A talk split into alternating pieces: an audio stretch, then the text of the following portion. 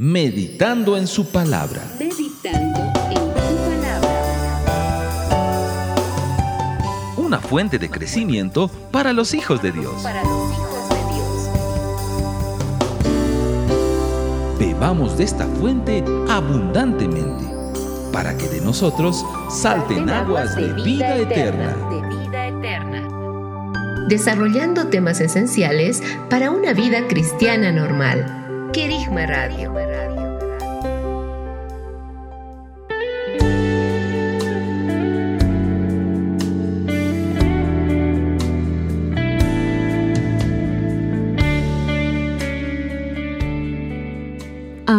Oyentes, un bendecido día para todos. Mi nombre es Marcela Gaitán y les hablo desde la ciudad de Orlando, Florida, en los Estados Unidos. Bienvenidos una vez más a nuestra emisión del programa Meditando en su palabra. Gracias por compartir este espacio con nosotros. Y bueno, realmente muy expectantes de todas las cosas que el Señor está haciendo en medio de nuestras naciones. Comencemos.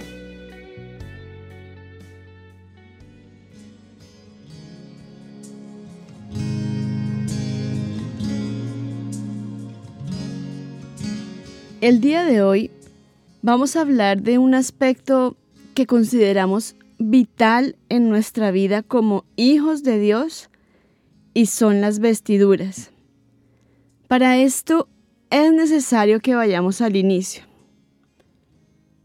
En Génesis, Dios creó a Adán y Eva y los puso en el huerto del Edén. En este huerto estaba el árbol de la vida.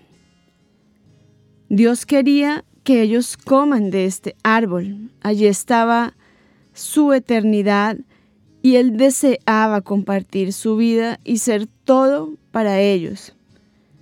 Realmente si ellos participaban de este árbol, ellos se harían uno con Dios. Él también les advierte que no coman del otro árbol. ¿Qué árbol era? El árbol del conocimiento del bien y del mal. Él mismo les dice que si comían ciertamente morirían. Conocemos el relato, ellos son seducidos y comen del árbol. Entonces, desobedecieron a Dios y al comer de este árbol fueron vestidos de una naturaleza pecaminosa. Amados, Dios es justo. Justicia y juicio son el asiento de su trono. Él no podía simplemente pasar por alto la desobediencia del hombre.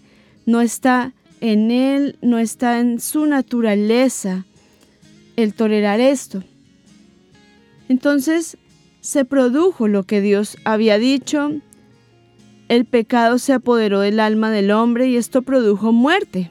Él les dijo ciertamente, eh, morirás. Entonces hubo separación entre él y aquel que había sido creado conforme a su imagen y semejanza.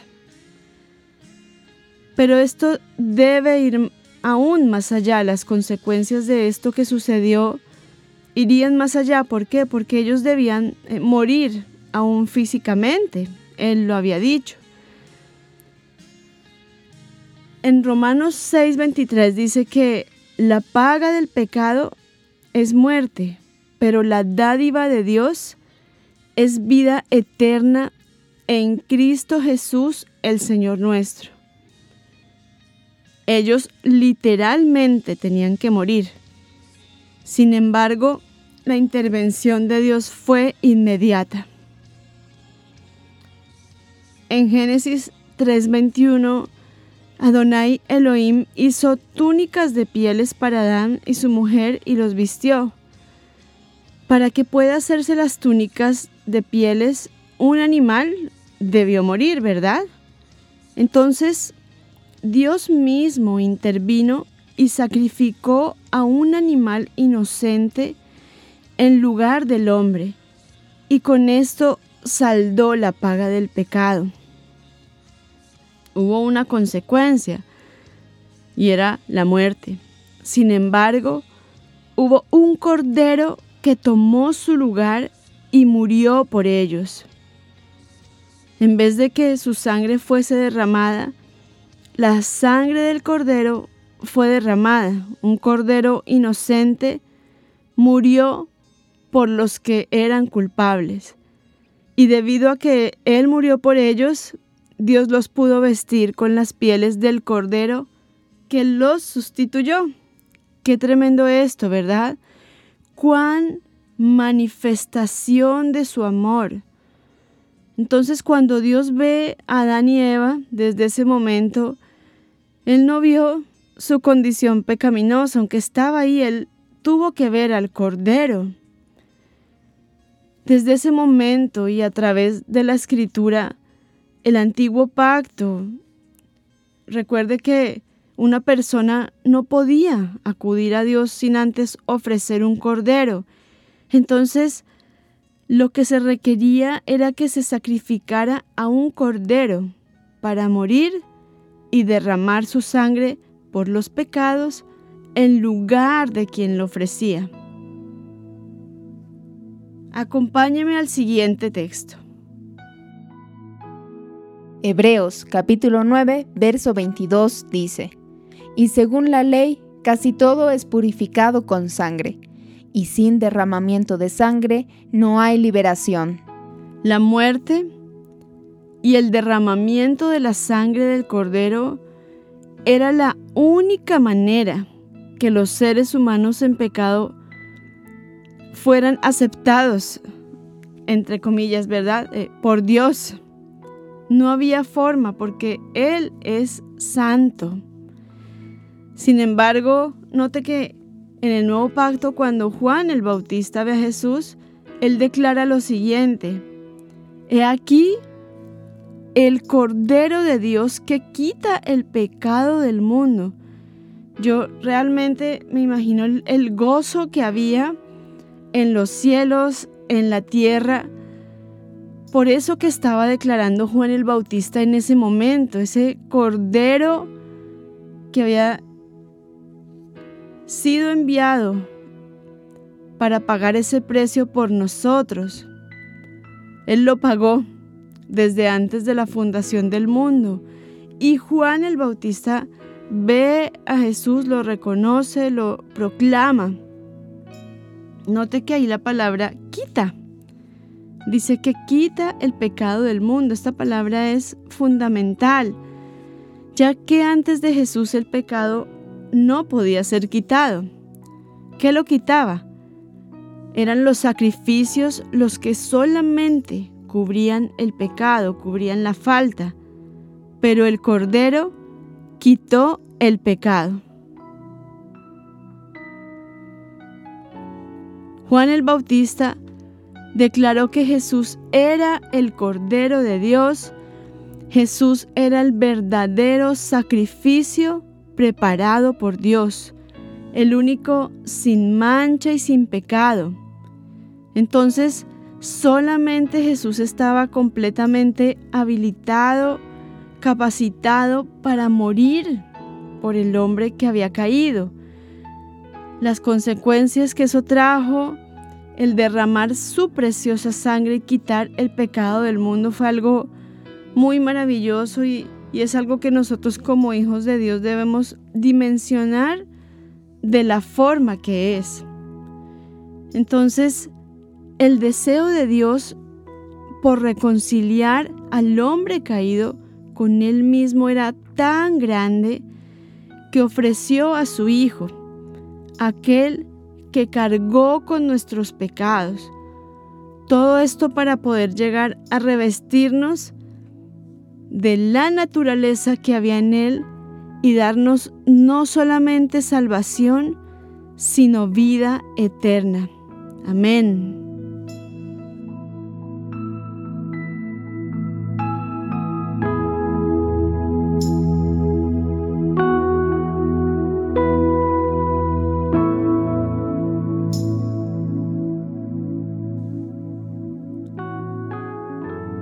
Través de las escrituras vemos que las vestiduras, el mismo lino fino, está asociado a la justicia.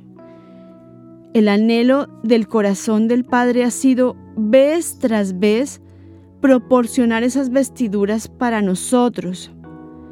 Mire lo que el profeta Isaías escribió en el capítulo 61, verso 10. Venga conmigo, por favor, leámoslo juntos. Con sumo gozo me regocijaré en Jehová, mi alma se alegrará en mi Elohim, porque me ha vestido con ropas de salvación, me ha cubierto con el manto de la justicia, como el novio y el sacerdote se visten espléndidamente y como la novia se engalana con sus joyas. Qué tremendo, ¿verdad?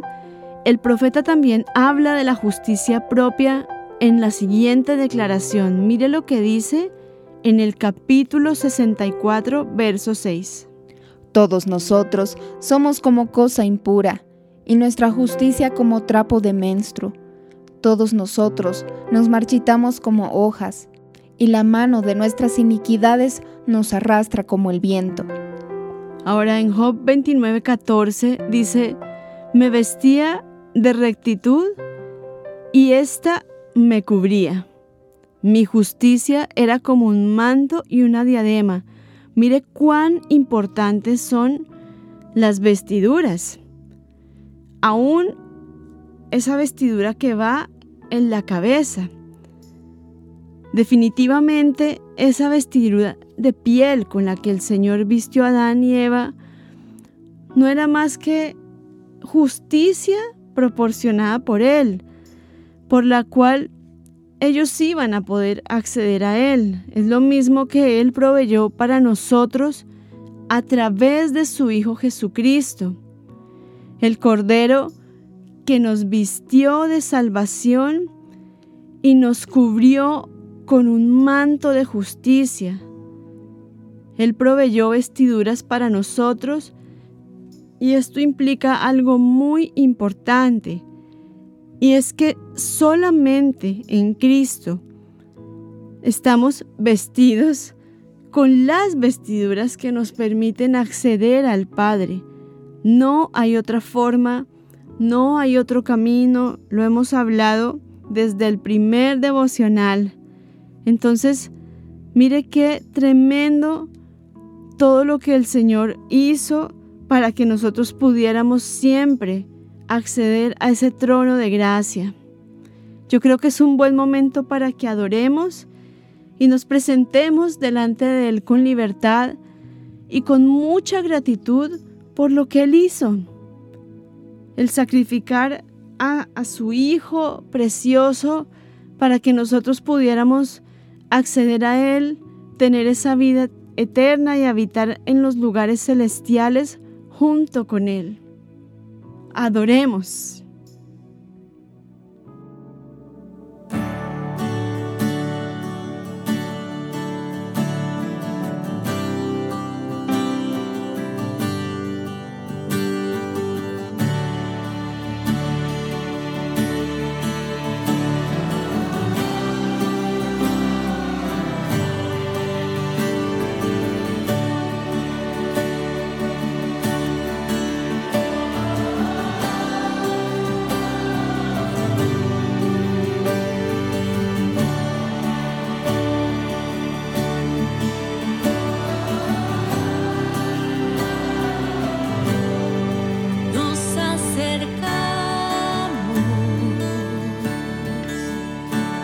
El camino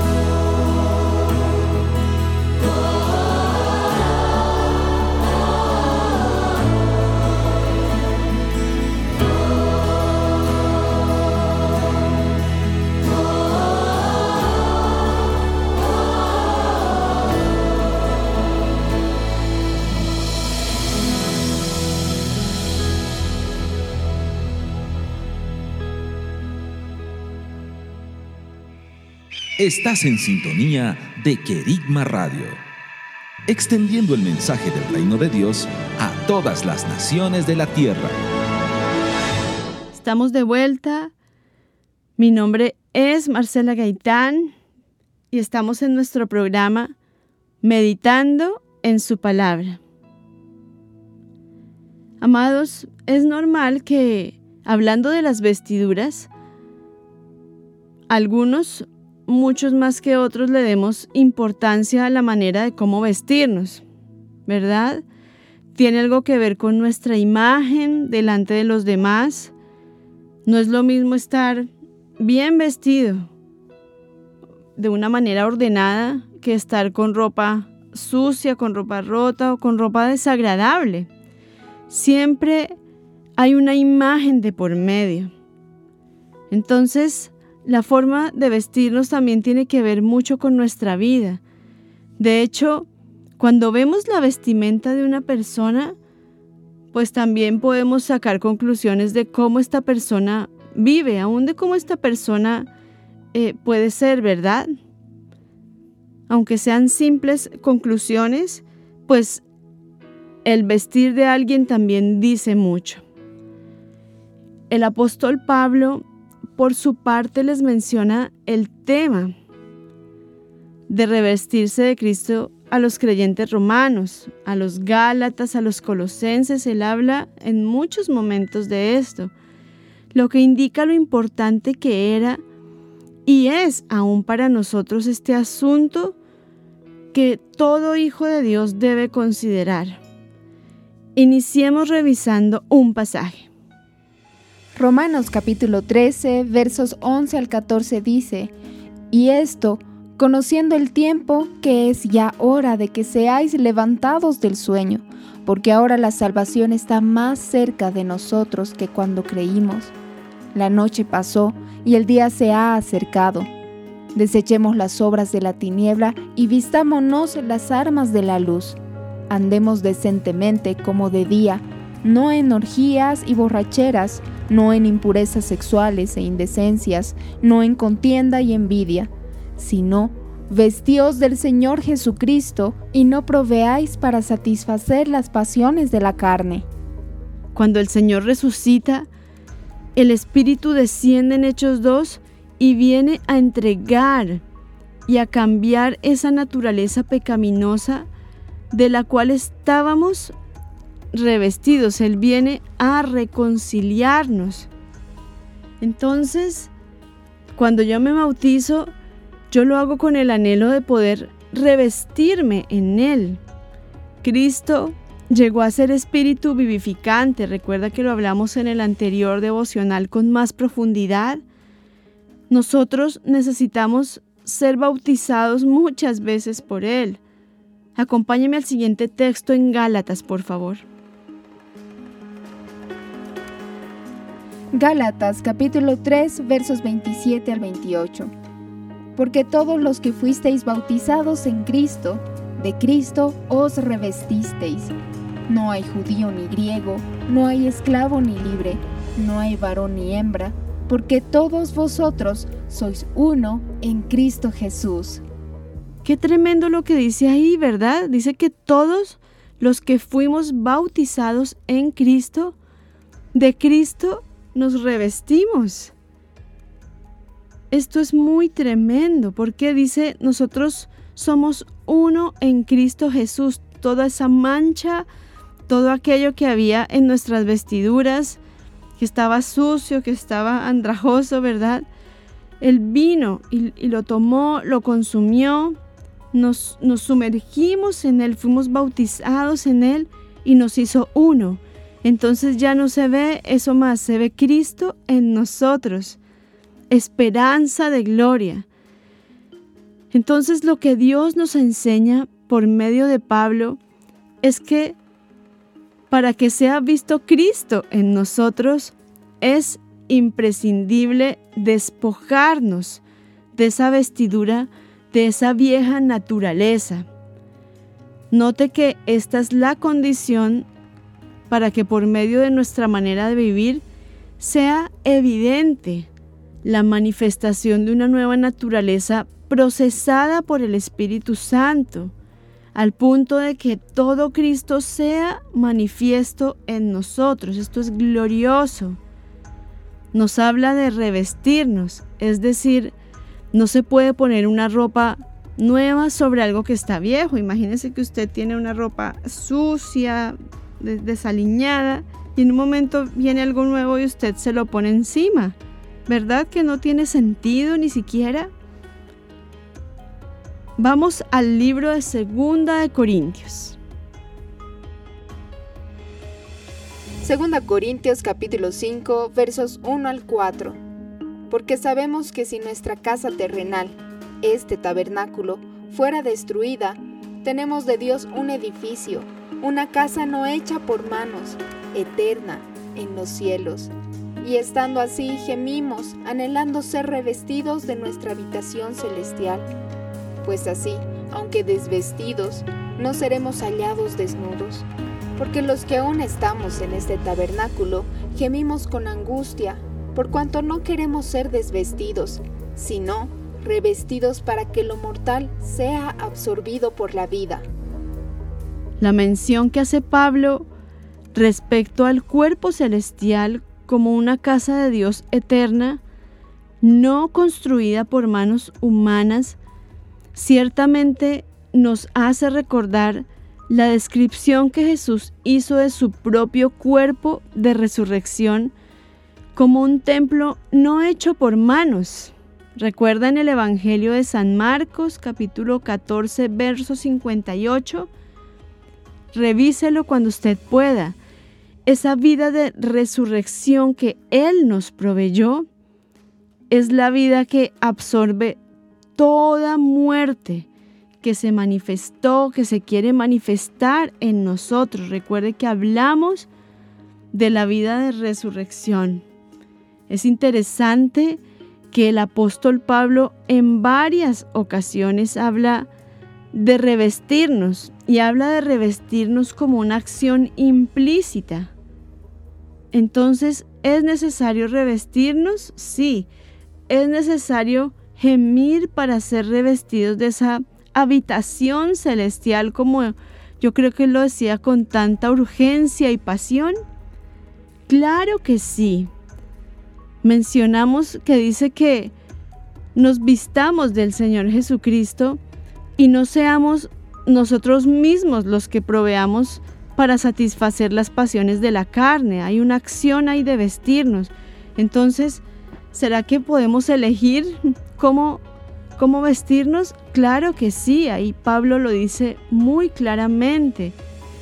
Dice, no seamos nosotros mismos los que proveamos para satisfacer las pasiones de la carne. Es necesario que, nuestra mente haya, en nuestro corazón, el vestirnos, el revestirnos de Él. Él proporcionó también una armadura específica para que fuésemos fortalecidos también. Él sabía las cosas que vamos a enfrentar. Mire lo que dice en el libro de Efesios capítulo 6 versos 10 al 16. Por lo demás, sed fortalecidos en el Señor y en el poder de su fuerza. Vestíos la armadura de Dios, para poder estar firmes frente a las artimañas del diablo, porque no tenemos la lucha contra sangre y carne, sino contra los principados, contra las potestades, contra los gobernantes del mundo de la tiniebla, contra las huestes espirituales de maldad en las regiones celestes. Por eso, Tomad la armadura de Dios para que podáis resistir en el día malo, y habiendo hecho todo, estar firmes. Estad firmes, pues, ceñidos vuestros lomos con la verdad, revestíos con la coraza de justicia y calzados los pies con el apresto del Evangelio de la paz, en todo, tomando el escudo de la fe, por el cual podréis apagar todos los dardos encendidos del maligno Qué tremendo que dice, vestíos de la armadura de Dios.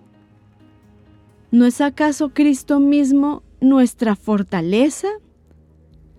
Hemos sido salvados, vivificados por el Espíritu Santo. pero está en nosotros cada día tomar esa vestidura para poder resistir todo el bombardeo, las cosas que están pasando en este tiempo, las voces que se levantan en el mundo para pagar nuestra fe, las noticias, la gente que está alrededor que, viene y, y nos resta fe muchas veces. Sin duda, cada día es una batalla. Aún los pensamientos internamente, en nuestro corazón. Hay una batalla interna también. Pero Él sabía que íbamos a tener que pelear. Y lo más hermoso siempre su amor por delante. Él proveyó lo necesario para que cada día peleemos esa buena batalla y nos proveyó de vestiduras, no solamente que nos santificaron, nos justificaron, sino que es una armadura que nos permite estar firmes frente a todo lo que es adversidad y el mismo adversario, ¿verdad?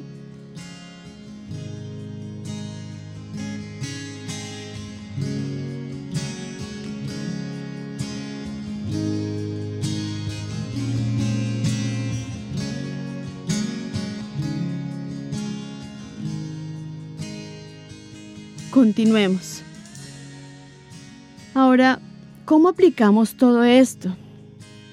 Usted se puede hacer una pregunta en este momento. ¿Qué evidencia hay para saber si estoy revestido de Cristo? De antemano está la fe, ¿verdad? Pero revisemos algunos pasajes en el libro de Colosenses. Pablo se toma el tiempo para conducirnos a esto. Colosenses capítulo 3 versos 12 al 14. Vestíos, pues, como escogidos de Dios, santos y amados, de entrañable compasión, bondad, humildad, mansedumbre, paciencia, soportándoos los unos a los otros y perdonándoos los unos a los otros, si alguno tiene queja contra otro como el Señor en verdad os perdonó, así también vosotros. Y sobre todas estas cosas, el amor, el cual es el vínculo de la perfección. A mí me gusta mucho la carta a los colosenses. Nos enseña que el hombre se va revistiendo del nuevo hombre y se va renovando. ¿Por qué? Porque solo Él, solo Cristo, nos trae a novedad de vida. Dice, revístanse del nuevo hombre. Es una orden, es una acción, es algo que debemos hacer. ¿Hacer qué? Revestirnos del nuevo hombre. ¿Y cuál es ese vestido? Esa vestidura no es otro más que Cristo, es decir, vestirnos de Cristo, de su carácter, de su mente, de su corazón vestirnos con sus acciones, con su visión, con su naturaleza, dejar de vestirnos como Adán vistió, dejar la desobediencia, dejar de pensar como Adán pensó, dejar ese hombre caído que siempre está batallando por prevalecer, el alma que quiere conectarnos todo el tiempo con esa vieja naturaleza y sí accionar en revestirnos de Cristo. Entonces, definitivamente debemos quitarnos la vestidura del hombre, del viejo, y ponernos esa nueva que solo está en Él. Cuando usted pueda profundice lo que dice eh, en el libro de Gálatas, en Corintios, en Romanos, aún en Colosenses, todo lo que es el tema vestiduras. Es muy tremendo. No alcanzamos a abordarlo aquí en el programa a plenitud, pero sí hay muchas cosas que nosotros podemos profundizar. Mire, por ejemplo, eh, cuando alguien nos regala ropa, ¿verdad? Nosotros una vez que la tenemos, podemos optar por ponérnosla o no. Me la regalaron, me la dieron, pero es mi opción usarla o no. Es una decisión. Dios nos dio vestiduras por gracia, como un regalo. Nos dio vestiduras de un hombre nuevo. Pero solamente nosotros decidimos si queremos caminar con estas vestiduras que Dios nos entregó o dejarlas a un lado o guardarlas o dejarlas en un ropero, cosa que, que no solamente sería muy desagradable, sino que también, eh, ¿cómo sería esto para el corazón de Dios, verdad? Que Él con tanto amor desde el principio ha intervenido por nosotros.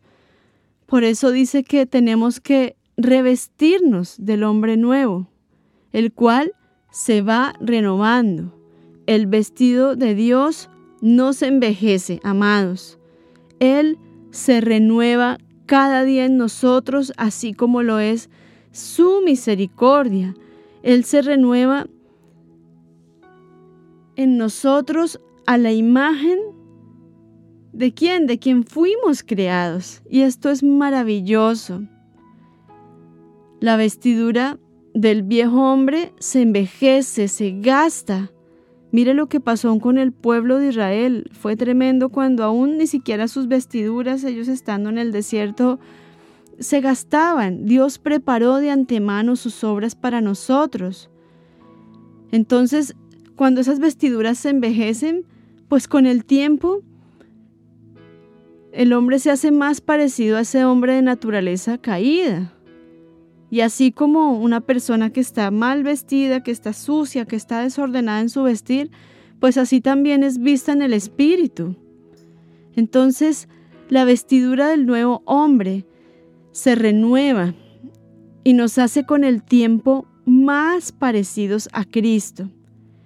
Esa es la obra del Padre, amados oyentes, que cada día dejemos de parecernos a Adán, a esa naturaleza, y día a día nos parezcamos más a su Hijo, que cada día nosotros nos despojemos de, de ese ropaje del cual traemos hace mucho tiempo y muchas veces no hemos querido cambiar, ¿verdad? Porque estamos aferrados a Él hasta que de pronto un día decidimos sacarlo de nuestra vida, sacar toda vejez, todo aquello que nos ataba al pecado, todo aquello que, que definitivamente era naturaleza caída y nos ponemos los nuevos. ¿Para qué? Para ser más como Cristo. Es el morir del que hablamos en algún momento.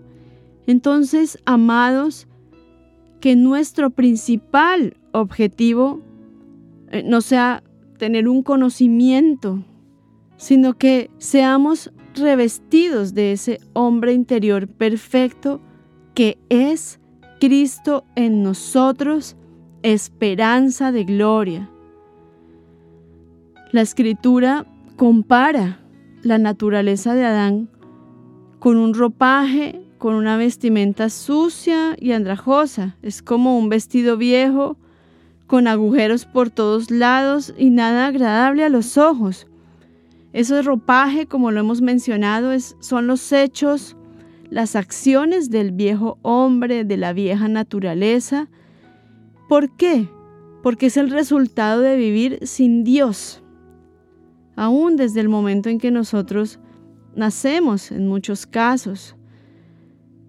Pero Él proveyó vestiduras, Él nos dio oportunidad, Él cada día se renueva en nosotros. El vestido del viejo hombre puede consistir en muchas cosas, de las cuales nosotros tenemos que despojarnos. Hábitos de vida que no queremos soltar, cosas con las que nos hemos aferrado tanto porque así aprendimos por cultura, aún por temor a quedarnos sin aquello que nos ha dado seguridad. Yo creo que en muchas ocasiones esas vestiduras eh, nos hemos sentido seguros, pero ¿por qué no el remover todo eso de nosotros? Reflexione por un momento en que si usted puede ver las vestiduras con las que en su espíritu está vestido, si llegase de repente esa luz, como hablamos al principio, ese reflector que por un momento ilumina nuestra vida, ¿con qué cree que se encontraría? ¿Qué sería lo que veríamos? Yo creo que esa es una oración que podemos hacer y, y presentarnos delante del Señor y decirle, ¿cómo están nuestras vestiduras? Entonces, amados, Él nos encontró y nos vistió del nuevo hombre. En Efesios encontramos también que el nuevo hombre es la iglesia, el, Cristo, como se expresa literalmente en el libro de Primera de Corintios capítulo 12, verso 12. Cristo es uno con todos sus miembros, como la cabeza unida al cuerpo, haciendo un nuevo hombre. No es Adán, es Cristo, donde Cristo es todo en todos. Entonces ahora mire también esto de manera corporativa. Vamos por un momento al libro de Efesios.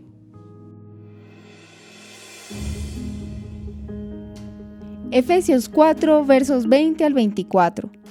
Pero vosotros no aprendisteis así a Cristo, si en verdad lo oísteis y fuisteis enseñados en él conforme a la verdad que está en Jesús, a saber, en cuanto a la antigua manera de vivir, a despojarse del viejo hombre que está siendo destruido por los deseos del engaño, a renovarse en el espíritu de la mente y a vestirse el nuevo hombre que fue creado según Dios en la justicia y santidad de la verdad.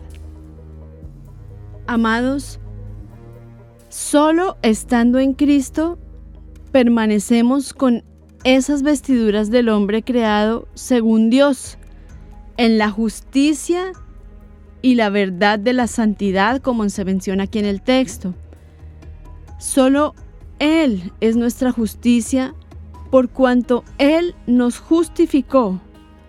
Solo Él puede proveernos de santidad y verdad porque Él es santo, porque Él es la vida, porque Él es fiel y verdadero, ese es su nombre. ¿Qué debemos hacer entonces? Continuemos con el pasaje. Porque somos miembros los unos de los otros. Airaos, pero no pequéis. No caiga el sol sobre vuestro enojo, ni deis lugar al diablo. El que hurtaba, no hurte más, sino trabaje haciendo con las propias manos lo bueno, para que tenga que compartir con el que tiene necesidad. Ninguna palabra dañina salga de vuestra boca, sino la que sea buena para la necesaria edificación, que dé gracia a los oyentes.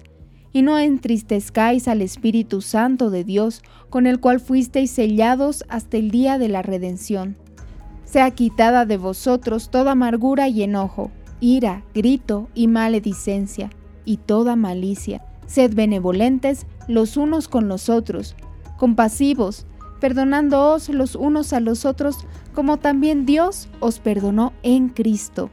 Amado, note que aquí hay una serie de rasgos que son muy comunes. Y no estoy hablando de gente inconversa que, que nunca se ha acercado el Señor se refiere a nosotros. Cuando sale esa naturaleza caída, ¿cuánto daño podemos hacer con nuestra boca? ¿Cuántas veces gobierna el enojo ante una situación? ¿Cuántas veces nos llenamos de celo y amargura por las victorias de nuestros hermanos? No estamos hablando de lo externo, no estamos mirando más allá, estamos mirando dentro del cuerpo, de, esa forma corporativa de la que acabamos de hablar. Dios nos perdonó en Cristo para que asimismo en Él seamos revestidos. El despojarnos del viejo hombre y vestirnos del nuevo incluye muchas cosas. Lo principal es que el nuevo hombre es la personificación del amor de Cristo. Pablo dice en Efesios capítulo 5 versos 1 al 2 algo muy tremendo. Dice, sed pues imitadores de Dios como hijos amados y andad en amor como también Cristo nos amó. Y en Colosenses da toda una lista del cómo vestirse, pero lo que más resalta en mi espíritu es lo que él finaliza diciendo. dice, sobre todas estas cosas, el amor, que es el vínculo perfecto. Entonces, queridos radioescuchas, el amor, el andar en amor, es una de las cosas involucradas y consideraría la más importante en el vestirnos del nuevo hombre. Pablo lo resalta en varias ocasiones. ¿Por qué? Porque el cuerpo es edificado en amor, constituido en amor. Y el cuerpo es el medio de la expresión del amor de Cristo y nosotros somos miembros de ese cuerpo, esa parte orgánica de lo que es el cuerpo de Cristo. Finalmente, le dejo un pasaje para reflexionar y es Apocalipsis 14. Lo conocemos, pero dice, bienaventurados los que lavan sus ropas, para que tengan derecho al árbol de la vida y entren por las puertas de la ciudad. ¿Qué vemos aquí? Desde Génesis hasta el Apocalipsis, a un Padre que nos encontró, que nos quiere siempre cerca de Él y que ha hecho todo para que nosotros podamos acceder a ese árbol de vida, que Él sea nuestra comida y bebida, que entremos por las puertas de la ciudad. Pero dice, bienaventurados los que lavan sus ropas. Amados, el tener nuestras vestiduras limpias es lo que nos da acceso al árbol de vida. Entonces, que haya esa acción en nosotros de presentarnos delante de Él y decirle, Señor, ¿cómo están esas vestiduras? ¿Qué manchas? ¿Qué cosas hay todavía que no puedo ver? Yo anhelo ser revestido y el tomar e, esas vestiduras de lino fino, esa vestidura de justicia que solo tú, Cristo, puedes proveerme porque eres justo. Yo no puedo alcanzar ese nivel de justicia solo si no es en ti, solo si no es en ti, Cristo.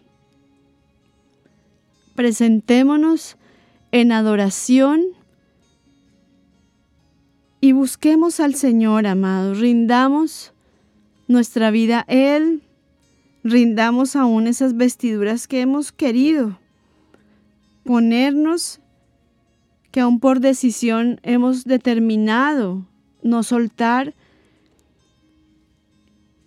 y presentémonos en, en humillación delante de Él.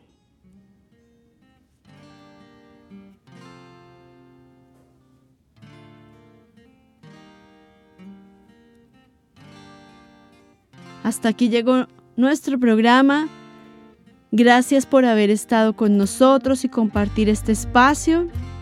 Recuerde que si quiere comunicarse con el programa, puede hacerlo a través del correo marcela.querigma.com. Gracia y paz. Hasta la siguiente emisión. Otra vez, si pudiéramos escuchar tu voz, si me vistieras, Señor, con tu luz otra vez y ver tu gloria en mi ser, Señor.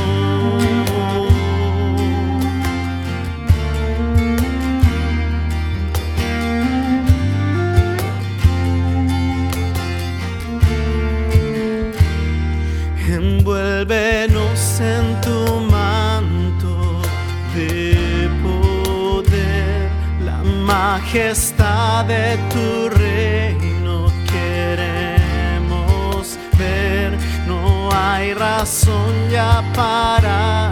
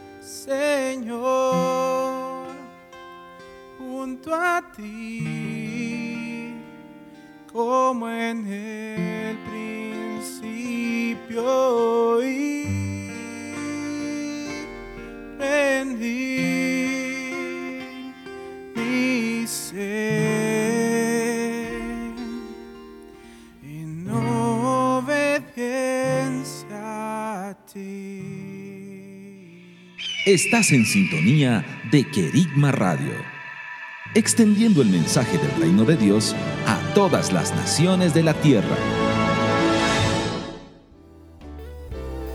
Hasta aquí tu programa, Meditando en su palabra, una fuente de crecimiento para los hijos de Dios.